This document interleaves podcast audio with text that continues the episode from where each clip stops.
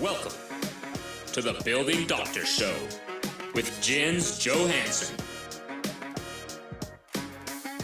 All right, all right. Does anybody else rock out to the Building Doctor Show music while you're waiting for the show to start? Welcome to the Building Doctor Show. I am your host, Jens Johansson. Glad to see you here to learn more about your buildings.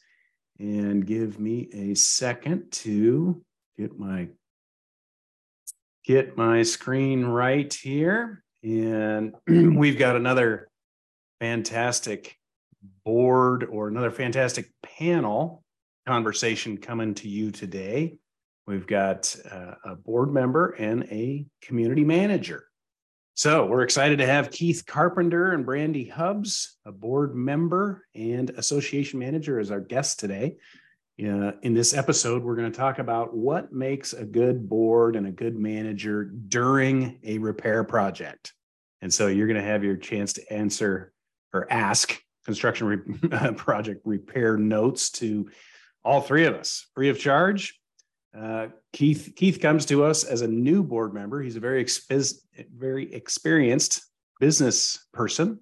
He's got a ton of real world experience. He's uh, run businesses with 100 plus employees in the fields of manufacturing, seafood industry and processing, and now banking. And he's going to share his surprises he encountered joining a board. So this might be kind of humorous. so Brandye is a very experienced community manager and has led boards for 20 plus years through accounting and asset management tasks.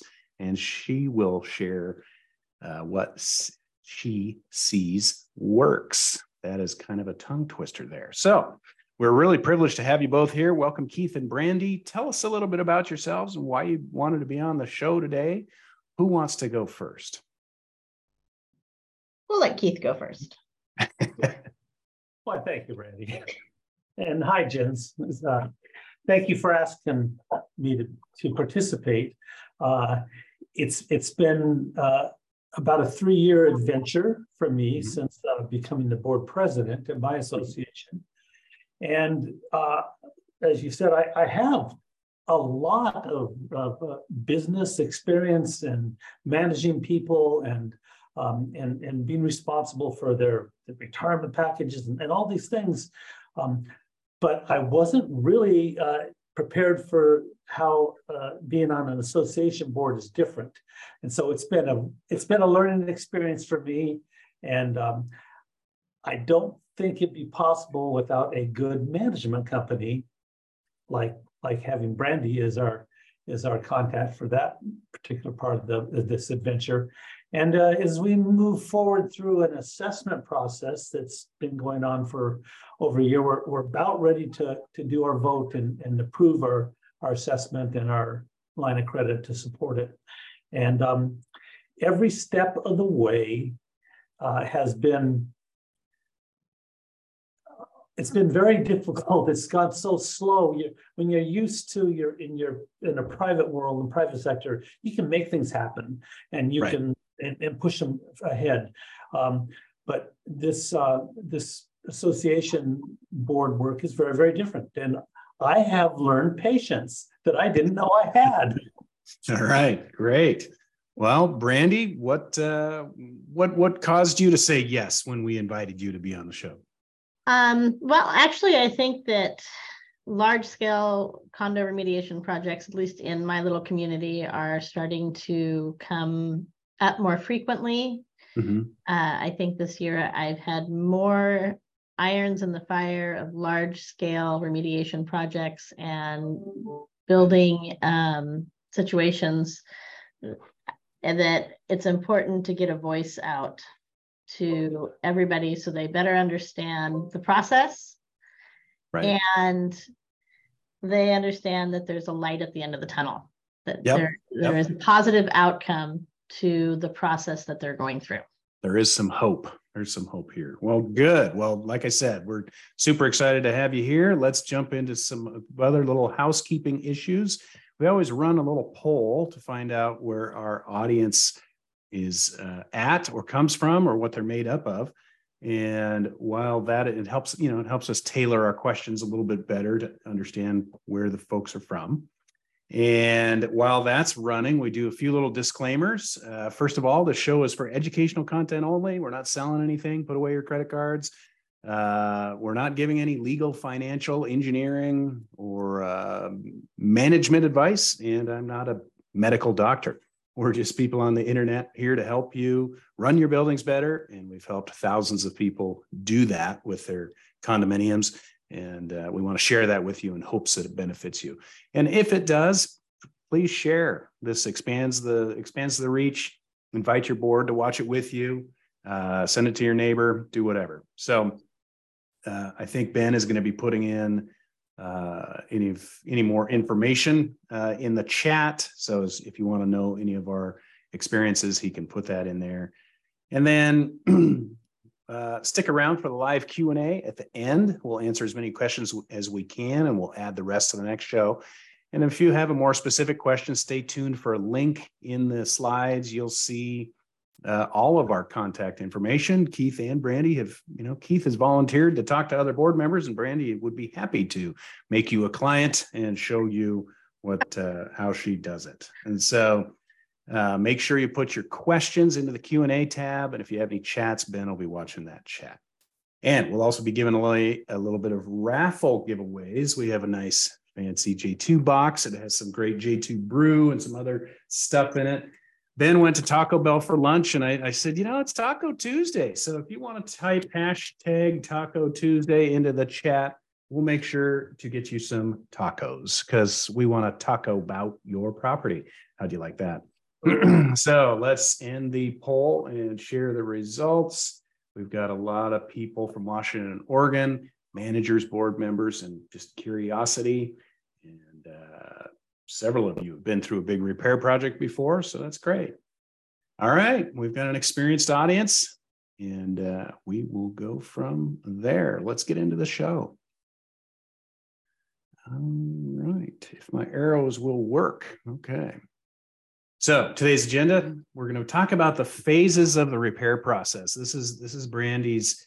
I think this is Brandye's uh, little trademark phases thing. She she will elaborate on that, and then a few slides of life as a board member. Here's where Keith gets to shine, and then we'll talk about risks of inaction. We've saw we've heard a lot in the news about buildings collapsing and and boards and and everybody knew about the problems.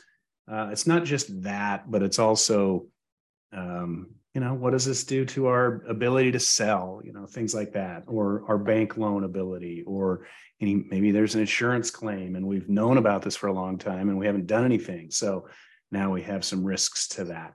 And then value of consultants. Um, you know i say we work on a three-legged stool a little bit of of owner consultant manager and if these legs break down the stool tips over. So uh, that's what we'll be talking about today. So, Brandye had a wonderful phases of the repair process.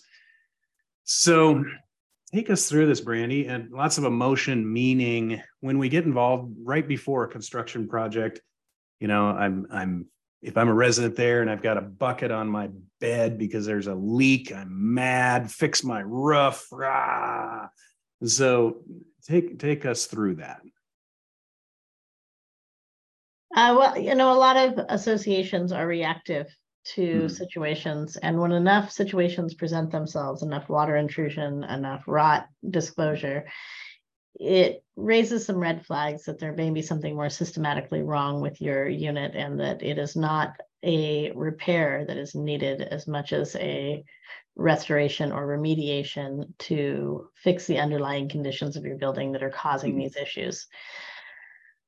Um, when I talk about the phases of repair, we typically start with a company like J2, who we as managers see that there's these red flags that happen um, and, and rear their ugly head at us and consistent problems that keep arising in various locations throughout the buildings that indicate a bigger systematic failure of the system that your building is sided with.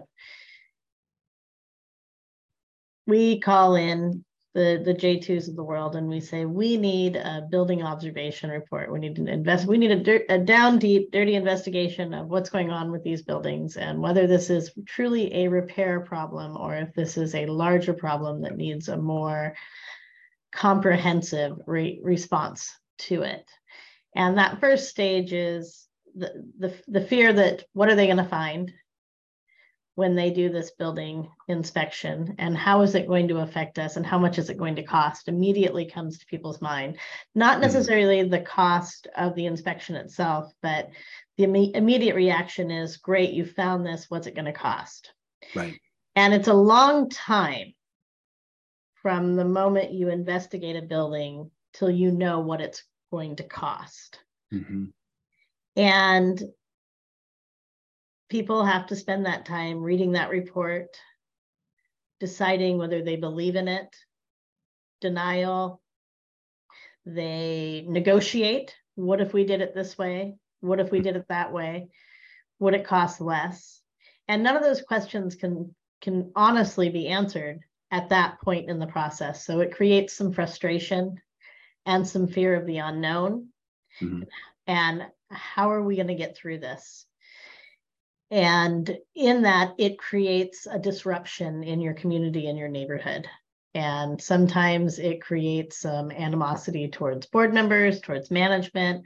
We wouldn't be in the situation if you didn't look at our buildings. Um, my role has always been to try to educate and keep the community as calm as possible through the process. Because once we know what we know, the fear of the unknown is relieved. Right.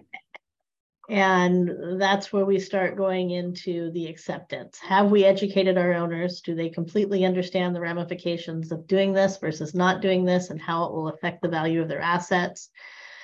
And hopefully you've conducted enough meetings and you've had enough of your specialists and people in place to communicate to your owners, answer their questions directly, even if they're giving you the same answer as your manager, to get that acceptance that you need for the vote to pass on the project and for the funding on the project. Then that heads into the the next, the invasion of the contractors. and, that's the graphic we see the nail pounding the invasion of the contractors always puts people on edge. It's a constant noisy project. It's constant interruptions in your daily life to get through this. But when the project is over there is always relief the so problems have been solved, the questions have been answered, and your building is whole again. Your reserve system has reset. You have a means and a method for paying your assessments, whether it's a line of credit or lump sum assessments. You have some future to look forward to. Mm-hmm. Do you see more relief in the full, we'd call them strip and reclads as opposed to targeted? I can see people going, Yeah, I'm getting my roof done and this target thing, but I just know there's going to be another expensive thing for the decks, or I just know there's going to be this. It's the shoe hasn't dropped yet. Do you see? So we do have associations who who approach a more phased approach to things. Mm-hmm. And oftentimes they're already underfunded in the reserves. So in order to attempt or achieve those phased, phased approaches to their projects, they have a series of special assessments that happen year after year after year. And that drags out that middle section, the unknown, right. the fear of the unknown. How many years are these assessments going to go on? How long is this going to take? Your community becomes assessment fatigued. New owners are unaware that every year you have a new special assessment for 250 to 350 thousand dollars to do targeted repairs on several buildings but not all of them or when are we going to paint? Well we can't paint until your buildings are no longer cedar and they're Hardie. Well when's that going to be? Well at $250000 a year on six building it's going to be a while. Mm-hmm. right. And it does. And I have an association right now that's come back and said, Do you think we can get a bank loan to do the rest? I don't know that that's going to be possible because you haven't had the proper steps right. of the engineering and consulting places in place, doing mm-hmm. the phased approach you have done to just do the rest.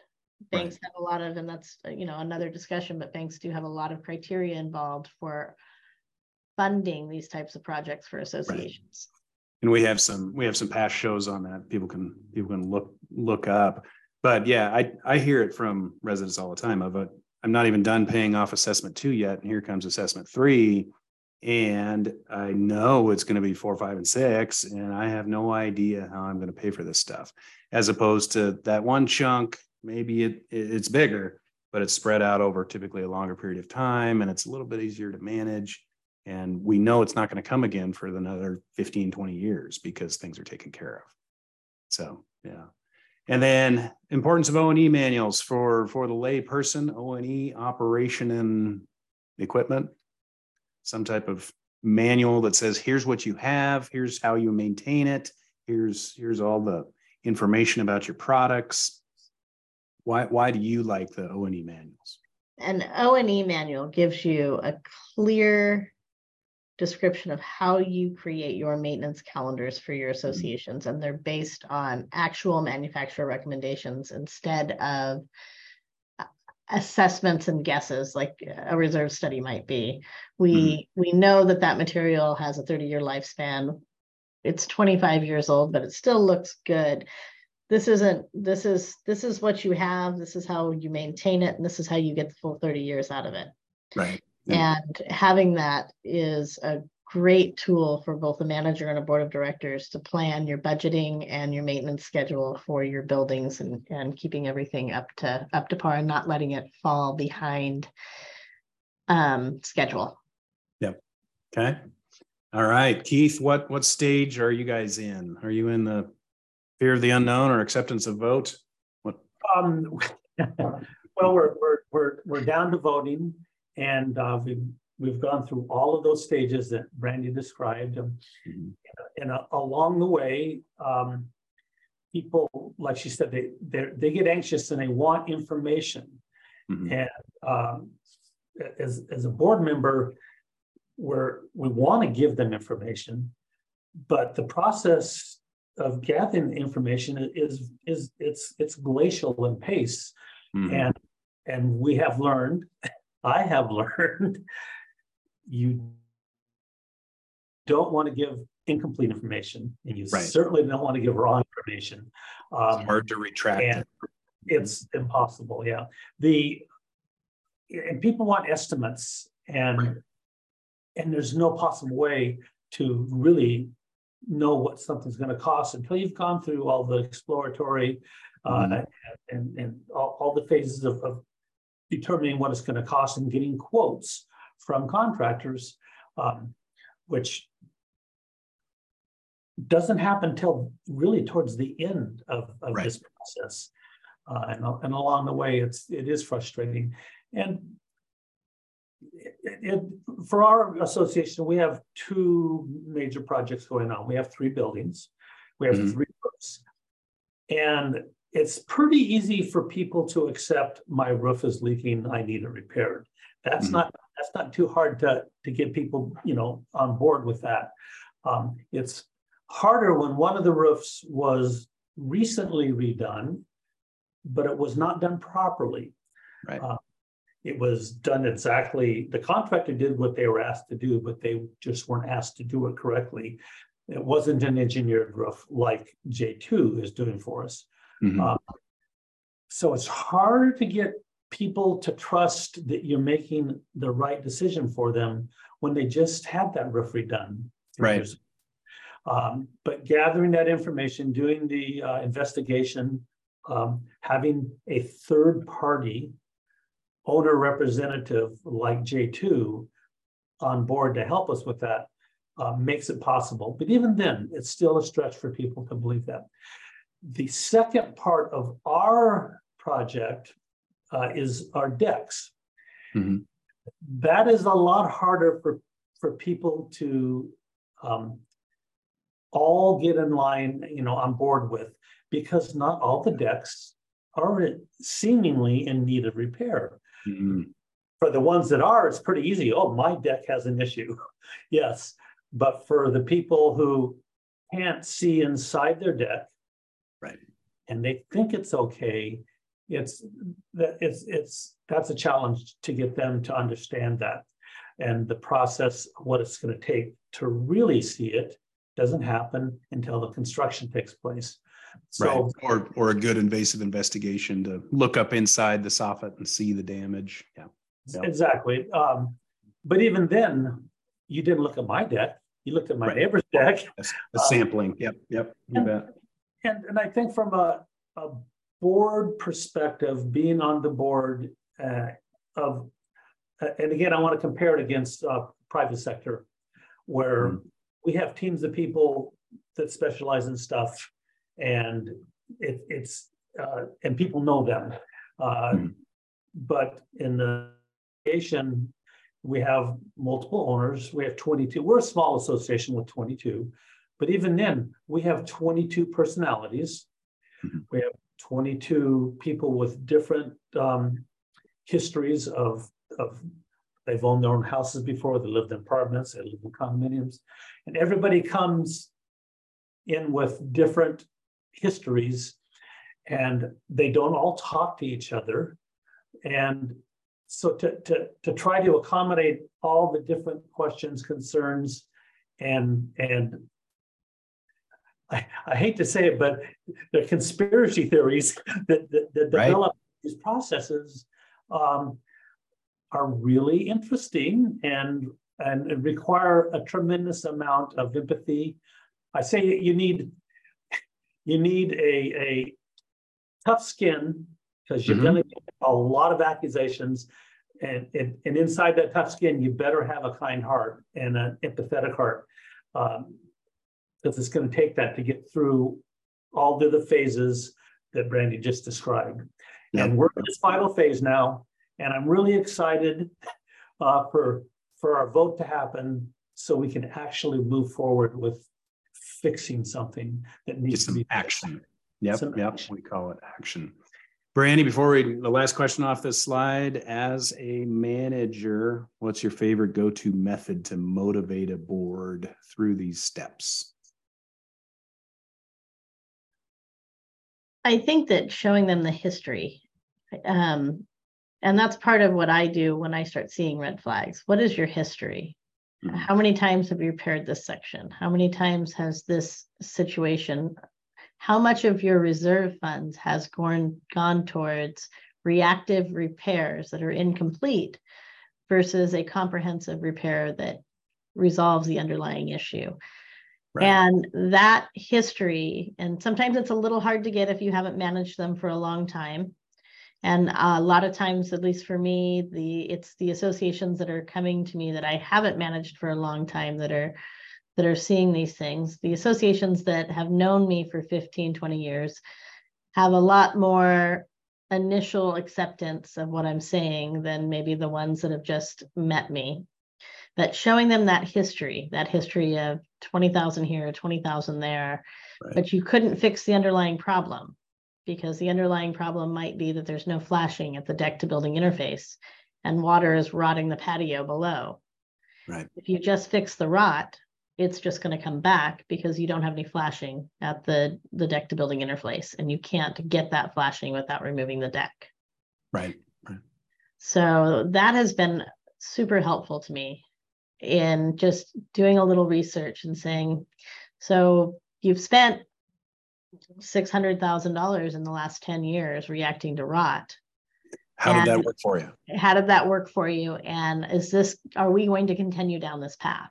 You're spending more money reacting to situations than you are putting away for your future comprehensive replace, replacement. Right. And educating the associations that their reserve fund is not a rainy day fund. It is not an emergency fund. That is what is supposed to be there for these comprehensive replacements when your building has reached the end of its use, your building components have used reached the end of their useful life. So if you're repairing sections of siding and sections of your building, I've seen reserve studies that say, oh, you're going to do eighteen thousand dollars worth of siding repairs this year. That's a repair. That's not a capital expense. That's simply reacting to a situation and not fixing why you're having to do eighteen thousand dollars of siding repairs every year. Yep. Yep. Good points. Okay. Next slide. So, Keith, we're on to you. Life as a board member. Aside from thick skin and and uh, a good heart, I called it volunteer spirit, but good heart is good. The, uh, we kind of covered a few of those things. But talk talk about, you know, I didn't realize it would take 45 minutes per email writing the same things over and over again. What and then how how would you how would you answer that? Maybe give us some context around that. Well, that is uh that's spot on that, that 45 minute email. And when you're asked the same question multiple times by Mhm. different people, Sure. it's it's you know you, you expect that um, even if you send out a blanket letter to the association explaining things you're still going to get questions asked that you actually answered in those in those and and maybe that letter um,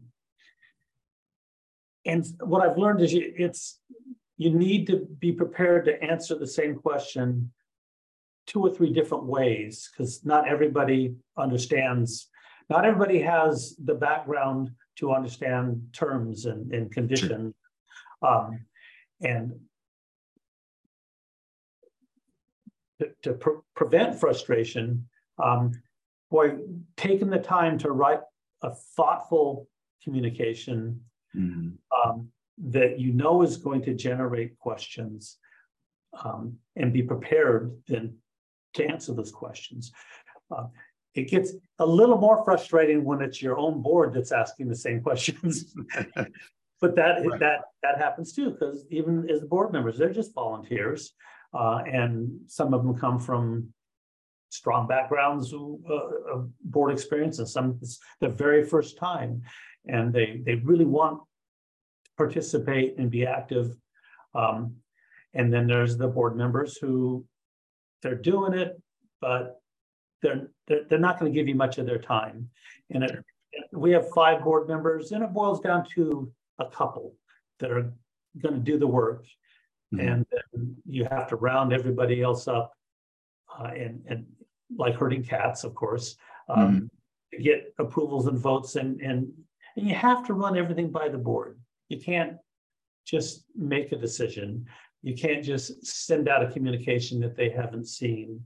Um, so that's it. That's just the process, and it and it, it's over and over and over, and that's what you have to do, uh, and be prepared to do it, and um, Have- keep track of the of your your what you do send out, so that you can recall it when you need to. Right. Have you developed any tricks to make it easier? Um. Yes, I have learned to do it in as few words as you possibly can. Um. And it, it, it'll help speed up the process and that's, and. And to, to have it well thought out before you present it to the board. And, and, and take their feedback and incorporate it in the communication and then get it out to the association as quickly as you can. Mhm. Procrastinate. Right, right. Brandye, any tips or tricks on getting, you know, we, we get it that it's, that it's slow and we gotta kind of talk about the same thing and is there any, I, I know from my perspective, it's important that when owners call and ask questions, that no matter who they're talking to, they're getting the, the same and consistent answer. And if, if as a team member, you pick up the phone and you get a call from one of my associations that are going through one of these situations and you're not aware of it, you haven't attended the meetings, don't try to answer the questions. Mhm. It's not, you know, you're not being, it- it- not to be mean, but you're not being helpful if you're not giving mm-hmm. the right answers. right, right. Speculation doesn't help anybody. Right. Yep. And getting everybody on the same page. Well, I talked to board member one and they said, Mhm. board member two, they said, and yeah, kind of controlling. Yeah. And that's part of the negotiation phase. Owners sort of said, well, I talked to a guy who does siding and he said he could do the, he could do my building for this. But he's not basing that, that air quote on any specifications or any specific products or any installation Mhm. guidelines or practices. So it's a negotiation in your mind of, well, this person told me that I'm paying, that you're charging me too much for this job. And really getting them to understand that we as a team, their board, their consultant, the contractors that are bidding the jobs, we're all trying to do the best for them we can to get them the best possible outcome and the best possible building for the, the amount of money we're asking them to invest into it. Mhm. Yep. All right, another set of board member questions here. How do you handle the, the precedence question? And what I mean by that is, you know, the, the last five boards, or we've, we've always done it this way, and then you, then you pick up your documents and you realize you weren't supposed to do it that way. And, you know, one, one response is just because we've been doing it wrong doesn't mean we keep doing it. How, how do you, how do you handle that? I guess Keith, you- have you guys experienced any of that? Or maybe you don't want to admit, but maybe Brandye, you- Oh, yeah. how you- We, we've, we've experienced it. It's, it's interesting that uh, earlier on Brandye said that she's got the most assessment projects going on now than she's ever had.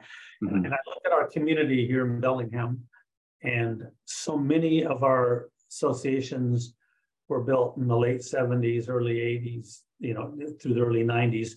They're all aging, you know, out now and uh, the ones that were really well built, which ours was, is lasted longer without needing major work. But so many of the other ones are um, that weren't built as well or had different conditions. And so it's all happening at once, which is an advantage uh, to a degree as, a, as we try to um, help our associations through the assessment process because they can see their neighbors ar- around our neighborhood are, are doing very similar things. Uh, and and I've gotten to meet a couple of board presidents, yeah, with- you know, and, and we can commiserate um, Mhm. because it's the same for everybody. Mhm. Um, the the the maintenance issue, uh, yeah, there really hasn't been any for us. There's been handymen, you know, taking care of a something, but not a not a bonded contractor in so many cases. And it's worked for the, you know, it worked in the past. Why can't we do it that way? Um, and it's a lot, a lot cheaper, you know, because what we're proposing uh, requires engineering uh, and licensed bonded contractors and drawings and architects involved. And it's it is a lot more expensive.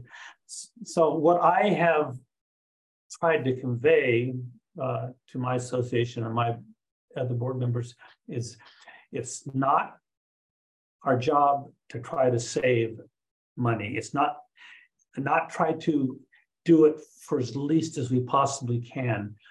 It's our job to spend our money responsibly. And the re- to spend money responsibly on maintenance and upkeep requires this team of people. You can't just go get a one-man contractor to take care of it. Sure. We're seeing the results of that now. We're, we're seeing so many things that um, there was no real maintenance. There was just sort of, well, we'll just take care of this little problem Mhm. not really identifying it, well, if it's that problem here, then that same problem must exist in other areas in our buildings. Right. Um, And, and that's, that's the difference. Yep, yep.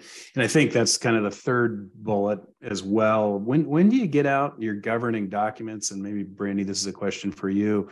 When you get out your governing documents and kind of teach on that and say, yeah, I know the last manager did that, or I know the last board did that, and they were wrong. Here's what your governing documents say. I know Google says that, but uh, Google's not right. Or I know Facebook says this and Nextdoor says that but here's what our documents say. And so when when do you kind of pull that out? Do you pull it out every meeting and kind of point to it, or do you do little trainings on it, or kind of wait till you've got three or four issues to kind of talk about in a town hall or something? I refer back to the governing documents quite a bit. It, for Mhm. me, uh, just having done this as long as I've done it, knowing that there were four different acts and every every community's documents are written a little differently. Mhm. Um, I think one of the bigger uh things that I've run across in the older associations is the mentality and the historical precedents that if it's an owner expense, then the owner takes care of it. Mhm. And I really, really try to educate the boards on the wording in their documents that no, this is your responsibility to take care of. It's their responsibility to pay for it. Mhm. And one of our biggest failures that I've seen over the years in building envelopes is owner maintenance on windows and exterior doors and penetrations. Mhm. Our governing documents say windows are a special limited common element that serve one building or one unit to the benefit of that unit. Mhm. They're also part of your building envelope and the structural integrity of your building depends on them being installed correctly. Mhm. And if they're not, they create a common expense for everyone when they fail. Right. And I, I think that's, that's the alluding to that fourth bullet. It's kind of written, one's written forward and the other one is written backwards, I'll call it. And we're, we are actually seeing a lot of boards that are challenged with this right now. Into the, into the first way, it's the association shall maintain. And if they don't have the money in the reserves, they shall assess, period. And so how we proceed with that assessment is everybody gets, you know, here's ten thousand dollar assessment. We pull it together, then we go do the work. The other way that, you know, that other bullet point says these particular things are an owner's financial responsibility, but so is an assessment. Owner's financial responsibility, but the HOA is responsible for them. So the HOA is going to go fix them and then back bill the owner. Hmm. To me, that's okay, we're going the other direction. But where it could delineate is my one window has a problem and it's leaking. And so the association does that one window, sends a back bill to that one client, and nobody else is bothered with it. And so then it, it gets mushed around. And like you said, if somebody puts in windows the wrong way and their windows on the third floor drip down to the second and first floor and they've damaged everything, now everybody's paying for it. So are you seeing these two types of things or is it just me and is it just what I, I mean, both of them are owner responsibility. An assessment is an owner responsibility. Mm-hmm. Maybe this is a legal question. I don't know. So a special assessment to all owners follows a different procedure mm-hmm. than a limited common element assessment to mm-hmm. one Mm. owner. Okay. Mm, Typically, and in- not in all associations, there's a few in governing documents that say the board may levy an assessment and it says nothing about them following through with a vote. Most associations have special assessments ratified the same way a budget is ratified. Okay. And unless a majority of your owners reject it, it's ratified as assessed by the, by the association. In a special limited common assessment, the board has taken on the role of replacing a special limited common element, whether it be your deck or your window per your governing Mhm. documents. And they bill you for that. You don't get a vote. That Oh, needs to get done. That Mhm. window needs to be replaced. That deck needs to be replaced. We've gone out to competitive bid and here's the cost, here's your cost. You owe the association this. There is Okay. no vote. But your next door neighbor doesn't have to do the same thing. Correct. Your next door Gotcha. neighbor's window and deck may be fine, or whatever their special limited common element is for their unit may be fine. Okay. So where do people find that in their governing documents? You said it was special limited common element and then special assessment.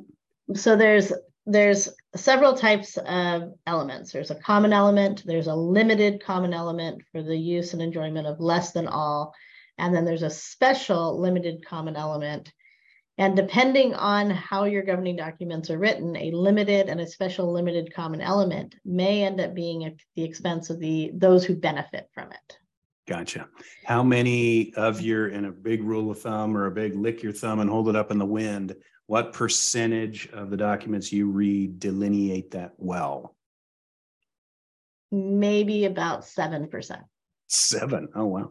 So where you get into problems, for example, an association may have a, a unit may have a patio or a deck outside of its side, the side of its, its unit. but that patio sits on top of or is the roof for the garage. Where does that limited common element start and where does the common Mm. element start? Right. Because If it the is a deck structural leaks. component of the building. Gotcha. So I'm sorry. Dick. that's, I got- that's, yeah, that's created some conflict in the way that Mm-hmm. uh, documents are written of, oh, well, you didn't maintain your deck and that's why that whole west wall is rotting out. Right. Right. But that deck is the roof to your garage. And it's rotted out three structural beams that hold up your entire building. If the east side of your building falls, I promise you, just because you're on the west, you are gonna notice. right. Right. Yep. So yeah, this was this was my question because I'm I'm seeing this and I'm like, it both it sounds like a owner responsibility anyway. But yeah, thank you for explaining that. Hopefully that's clearer to some people, but 93% of your governing documents don't have it. So They don't have it clearly defined. right. Okay. And sometimes you do need to look to your, your legal counsel for a legal opinion. So Mhm. where, you know, where do we start and where do we end? How do we logically approach this so that the association is being fair? Yep. We're talking about some high end, nuanced questions that are very specific to a construction project. What tricks do either of you have to get new board members up to speed? From my perspective, I always offer a few um, sort of on the house consults. Come in and meet with me. I've got a new treasurer. She's never been a treasurer before, once per quarter for her first term. We are meeting to review the financials together. So she knows what questions to ask of me and she can do her two-year term without feeling like that she she's inadequate in her role. Gotcha. Uh, we offer Oh, uh, sorry. yeah, we offer links to Community Association Institute board training. We encourage them to do board training. We keep um, reading material on hand, both digital and and paper reading that we offer our our board members to just kind of look at what their role is and strongly talk to them about as a team, as a board, what are you going to delegate to management and what of your role are you going to take on so that we can make a plan and we're not asking who's make who's taking meeting minutes every time we walk into a meeting or who's giving the financial report. Right. Keith, how about you? Do you have any advice to get new board members up to speed? Well, we, we work really hard to keep our board together. Uh, we've really, uh, since I've been the president this last three-year term, we've only had, uh, uh, one, one board member had done their service for five or six years and they really wanted off. and We got another one on, but it's, it's sort of interesting. I took over, I, I was member of the board of my association, but just a board member for a couple, three years in the past um, before COVID. Mhm. When COVID hit, that's right when I became president. And then we were having Zoom meetings. And we've never, ever had so many people attend meetings. Hmm. Uh, It's till Zoom. Now we have, uh, I think, really good participation from our members because they can easily attend a meeting now. Right. So board members get, I think, a, a lot more exposure to uh, than they did before, and to how meetings are run and uh, questions from the association. Um, and having someone like Brandye as our association management company, who has really good experience, um, I defer to Brandye to help us get our board members up to speed. Um, it, because it's, and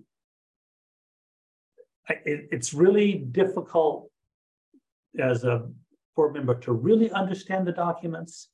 Uh, and, and I constantly need to refer to them. Uh, and none of us are gonna spend three hours trying to find this stuff. Right. So having a good association management company like Brandye and Windermere to call and say, hey, where do we find this clause we're looking for? Right. Um, and, and then share that with the board. And so make sure the, the new board members get some kind of communication that, that highlights that. Um, Yep. that's really the only way I know how. All right. Yep. Good, good tips. Okay. Doesn't Keith seem like somebody you'd want to reach out and talk to for a cup of coffee? Here here is his email, keith at lummiislandwild.com. And if that rings a bell for you, that is a great smoked salmon and scallops and wild caught seafood place. So check them out. And if you like what Brandye's saying, Brandye at windermeremanagement.com and uh, she can talk to you as well. So that's how to get a hold of them. And now let's kind of this last subject before we get into consultants and why we hate them. I mean, use them is the uh, risks, the risks of inaction. And this this was kind of a topic that's been floating around in the news and and and we've we've started talking about you know we've put put out these bullets here. Um, I think the first one there we we call it the cat's out of the bag syndrome. The second that a report comes out that says oh my gosh, you have all this damage and your decks are falling off. Now we need to disclose it. And we have a date on this thing that says we've known about this issue for, you know, a few months. And what are we doing about it? And that kind of raises, well, you got several different shareholders or stakeholders, if you will. What do the banks say about, you know, do I want to issue a loan on this property? What does your insurance company say? Do I want to renew your policy? What does uh, the media say if if you're Surfside, Florida, and things collapse and the and the management structure has known about these issues for years? Uh, your insurance company always has some provisions in their policies that say you have one or two years to file a claim. If you don't, you're you don't have an insurance uh, coverage anymore. And so, uh, you know, value and resale of your units to Form 17. We need to disclose. Do you have any upcoming assessments? Well, I probably do if I've got a bunch of decks falling off. So, what, Brandye, is that? How, how big of an issue is this? Um, it has become more of an issue in the last few years. Um, since COVID and since some of the condo catastrophes have been occurring across the nation. Um, a report issued in 2019 had little, little impact on sales in 2019 and 2020, but now sure. has a huge impact on sales that the owners, that the association hasn't made a plan or done the work. Um, they've lost their their ability to fund through Fannie Mae and Freddie Mac. Their insurance mm-hmm. company is posing them as a high risk candidate for deferred maintenance, and their owners are unable to sell their units to anyone but cash offers. They have, mm. You know, they the the unknown. What will the assessment be? How much per unit? How do we quantify that in the sale? Who's going to pay it? Me or my buyer? Mm-hmm. Um, all of those things uh, get into that panic stage of of everybody's going to sell their unit because there's a there's an assessment coming or i can't sell my unit because you're going to do a special assessment and trying to educate them that the reason you can't sell your unit is because you haven't done the special assessment you haven't made a plan not because it's pending. So it's affected associations considerably. We've seen a hike to 60 to 100% increase in insurance premiums in moving mm-hmm. from $8,000 premiums to $108,000 premiums until oh, the work wow. is completed.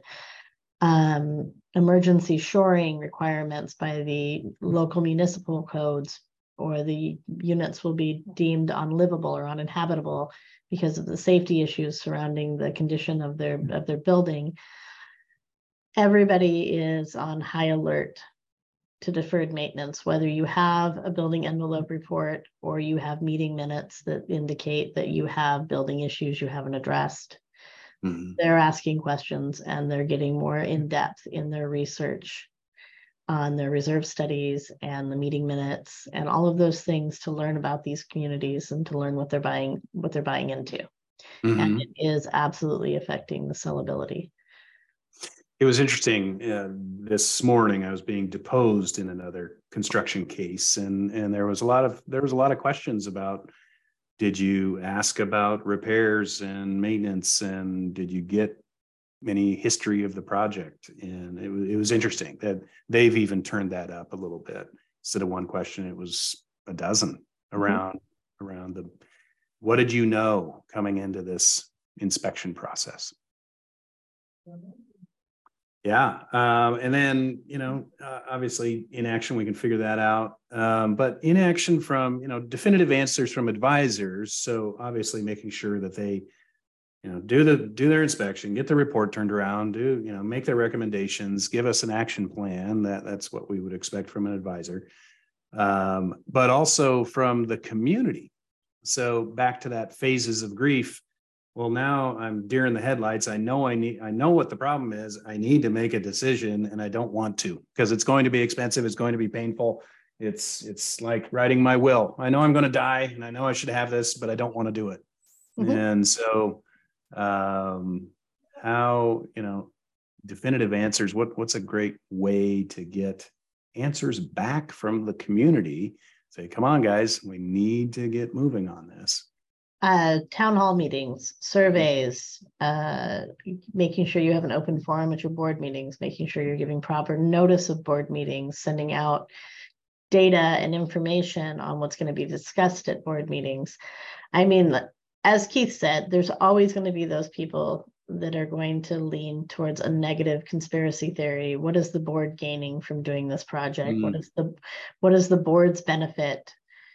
Um, oftentimes it's like, especially in larger communities, they forget that their board are their neighbors. They're not people governing them that don't have a vested interest in the community and that don't have ownership in their assets.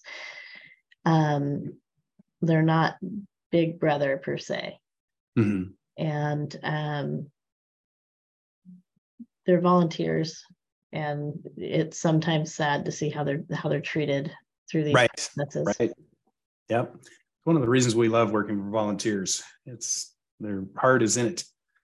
So let's see the last bullet point, then we got to keep moving. Uh, sometimes dividing up a project into phases costs more, you know, and it's it's uh we've got a great handout that Ben can put in the chat 16 reasons why you should or shouldn't do something. But it it's uh, it basically talks about can we do the north elevation this year? Can we do the south elevation this year? Can we build do building one this year, two this next year, three next year? And do a special assessment of two hundred and fifty thousand when we need a special assessment when we do the next building and the next yep. building. So twenty-four buildings. About, Is it twenty-four right. special assessments in twenty-four years before we? And whose building goes first? Why is mm-hmm. Keith getting his building done first? president? That's not fair. And so, yeah, it, it goes through that whole list. So it's something to think about. Uh, we we certainly understand targeted repairs. We certainly understand having to break things down per budget. Uh, but it gives gives you something to chew on there. And inaction is not getting around to doing what you need to do. So, anything else before we jump to the next one? Right. And so the value of consultants. This isn't a shameless plug, but it's the one one of the one of the points that I hear people like is a funny. It's a I don't want to tell my neighbor because they'll hate me. Can can I hire you to tell my neighbor the bad news? And so I laugh and I say, baseball managers are hired to be fired, right? So there's one there's one aspect of that. But I think one of the one of the big things that people uh, seem to overlook is an independent consultant. I, I am not selling you anything. I'm not selling you windows. I'm not selling you roof. I'm not selling you. You know, ask ask a you know unscrupulous roofer if you need a roof. Of course you do. Yeah, you bet. And maybe that doesn't solve all your problems. Um, and then there may be some requirements. Um, Brandye, can you elaborate on the insurance policy limit there? Was that was that for like a fire loss or a? If you some... look in um, your declarations, there's a section that discusses insurance. There's an exhibit B that talks about the details of that insurance coverage.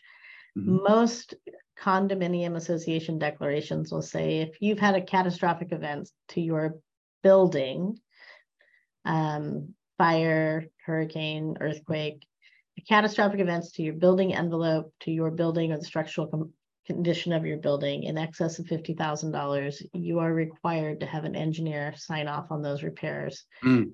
per the requirements of your declaration. Right. Because, and then, of course, as you know, the RCW sixty-four fifty-five has its own requirements for. That'd be a Washington state statute. Yeah. Washington state statute has its own requirements of assessed value and then there's just best practice. Mhm. I think that it's a common uh, misunderstanding that managers know everything. You're, you're the association manager. Why do we need an engineer? Right. This is what you do for a living.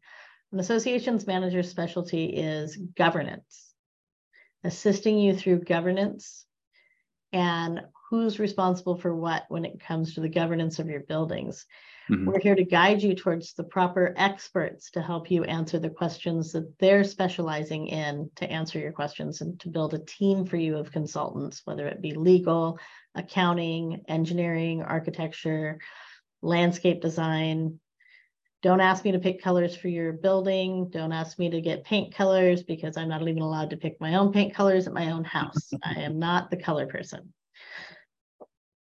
Okay. A color consultant. Yeah, and it's you know the training and education of the boards. Uh, that's that's kind of the impetus for the show. And you know we know a lot about Hardie plank siding and roof ventilation and building envelope and things like that. But we've worked with enough boards that that we we said you know let's let's put on some educational topics and get some guest speakers on to talk about this stuff to help our boards. And so uh, viewing your consultant maybe is offering some training or some education. That's that's another place where we could help. Uh, and then history, that last bullet. You know, we got a call last week from a customer we worked with in 2007. And so, hey, you know, we've been through a bunch of managers and a bunch of boards, but uh, you know, one one of the one or two of the board members still live there, and they were like, "I remember you." and so, we're so glad you have our old file and just from a business practice, we have, you know, have their old documents, their old reports, their old stuff. Granted, they're 16 years old or whatever they are. But we can say, yeah, sure, we'll put them on a thumb drive for you and you can have them and and repopulate your your uh, stuff as well. So anything else you would add to that?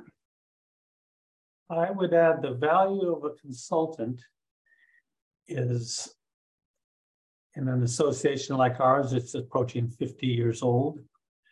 The building codes have evolved and changed Sure. quite a bit. Um, materials have improved and evolved quite a bit. Mhm. And but the knowledge base of the members of the association probably hasn't evolved Right. The same way. Um, and to apply new modern materials on a, uh, uh, to fix something without understanding all the implications of it uh, can't happen without a consultant. And uh, you need an architect, engineering person involved between uh, fixing something with better materials on an old building. Um, and as a board member, even if I had that experience myself, I would counsel on another board member to get a third party to do that. Sure. Uh, you, you just don't want to put yourself in that position. You Yep. need a third party owner's representative so that you can present something or have something presented to your members that can't be questioned. Right, right.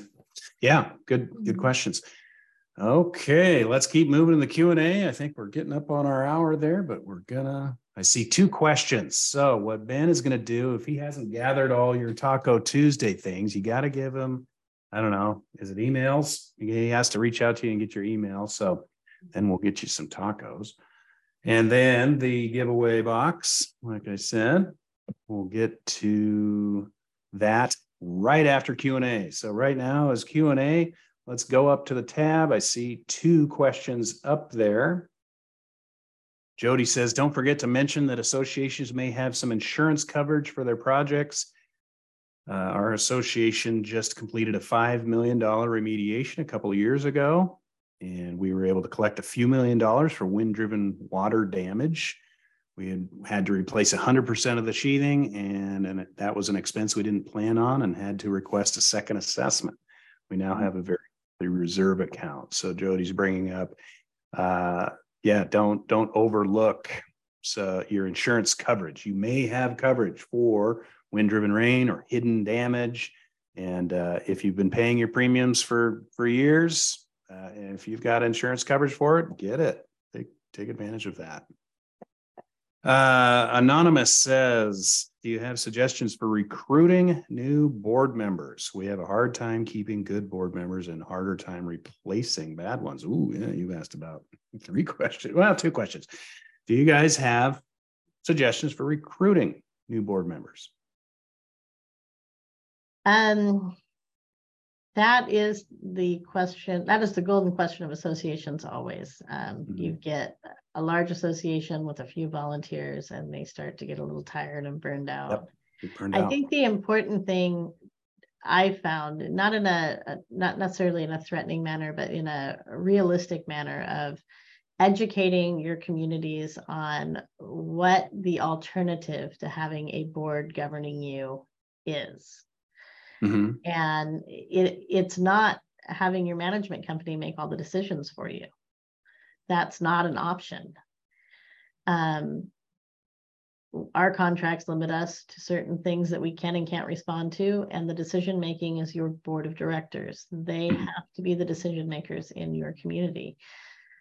In the state of Washington, uh, an association that does not have a governing party could subject themselves to what's called a conservatorship. The state of Washington will step in and govern your association for you Oh, and wow. determine how much budgeting needs are for your community, what your repair and maintenance needs are for your community. And until you can get out of a conservatorship, you're stuck with being at the mercy of the state of Washington's desire for you to maintain your community. So Wow. There is a, there is an importance.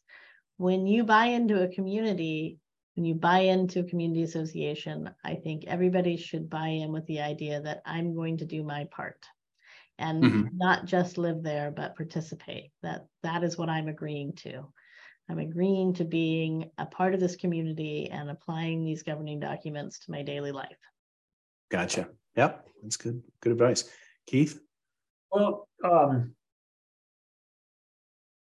Serving on a board. He bribes them with salmon. Serving on a board is, it's a commitment. It's a time commitment. It's a responsibility. Um, and I agree with Brandye, if you're, if you're a member of a community such as a condo association, you need to do your part. Um, for recruiting, uh, I try to look at the complexion of the board as it is. Uh, you don't want all hairdressers. You Sure. don't want, you don't want all doctors. Yep. You, you really want to try to, if you, you know, the best you can, create a board or that, that represents the community. Um, but it's nice to have a mix of, of, of professional experiences with your members. Um, really nice to have someone with an accounting background, really nice to have someone with construction background. Mm-hmm. Um, but when it comes down to actually choosing a member, uh, it, you know, the most important thing if you're an employer, if you don't start your employee relationship, you won't have, it won't end well if it doesn't start well. So interview, interview, if you, if you can choose between a couple, interview them and interview them as, as a board. Um, find out who they are and what, what could they bring to the board that would help make it a stronger, better board. Yep. Yep. Interview. Fantastic. Any, any, as we're wrapping up, unless anybody wants to put in another question, uh, what about replacing bad ones? Any advice on repla- asking people to leave? Uh, Well, I mean, I guess it all depends on what makes them bad. A, a diverse board who's open to discussion and debate, even if they're on opposite ends of an opinion, doesn't make it a bad board. Right. Um, but the spirit of cooperation and the spirit of majority Mhm. is important. And I think sometimes boards fall into the category of, well, if we can't all agree on it, we don't want to vote on it. We don't Mhm. want to show division. It's okay to show division. It's okay if three people vote yes on something and two people vote no. Mhm. That's what Robert's Rules of Order, that's what the parliamentarian process is for. Three outvote two, the answer is yes. Hmm. So it really depends on what makes them a bad board member. If a board will typically have the ability to remove someone from an officer position, but not the board of directors itself. Sometimes if a board votes someone off as president and says, we don't want you to be our president anymore, Paul, uh, you can just be a member at large. You're still voting on the board, you're still a member of the board, but your role as president, you've, you've abused that role. We don't want you to be a role that role anymore. That will be enough for them to often say, well, if you don't want me as your president, I don't want to be on the board because they have an ulterior motive for being there and they want to be in control. And the biggest misconception in an association is that the president is in control. Keith gives a thumbs up to that. All right. Yeah, good, good comments. These are fantastic Q and A answers. Okay, on to the giveaways. Dun, dun, dun. Choose a number for the box. I choose number five. So how this happens is Ben sees your attendance sign-in sheet and somebody is number five, and he will reach out to you and make sure you get this gift. Ben So- gets all the glory, doesn't he? Ben- He yeah. gets to send tacos, he gets to give the gifts. yeah, yeah. He, he, I'm the boring guy. He gets to do the fun stuff. Okay, did you know we have free resources? And this is one more of those things. So go to our website, learn.j2consultants.com slash resources and check out our YouTube page. We've got over 300 videos out there with similar topics. And don't forget, we're back at the end of each month, the last Tuesday of every month, 3:30. Thanks for thanks for being a part of it. And uh, you can scan that if you want to. And so as we conclude, thank you very much to Keith and Brandye for some perspective on what makes a good board and good management team in a construction project. I think this has been fun to pick this information out of you and get your perspective on it. And we really appreciate you being a part of it. So thank you very Thanks for the much. You're welcome. All right. Thanks, everybody. Have a good rest of the week. Bye-bye.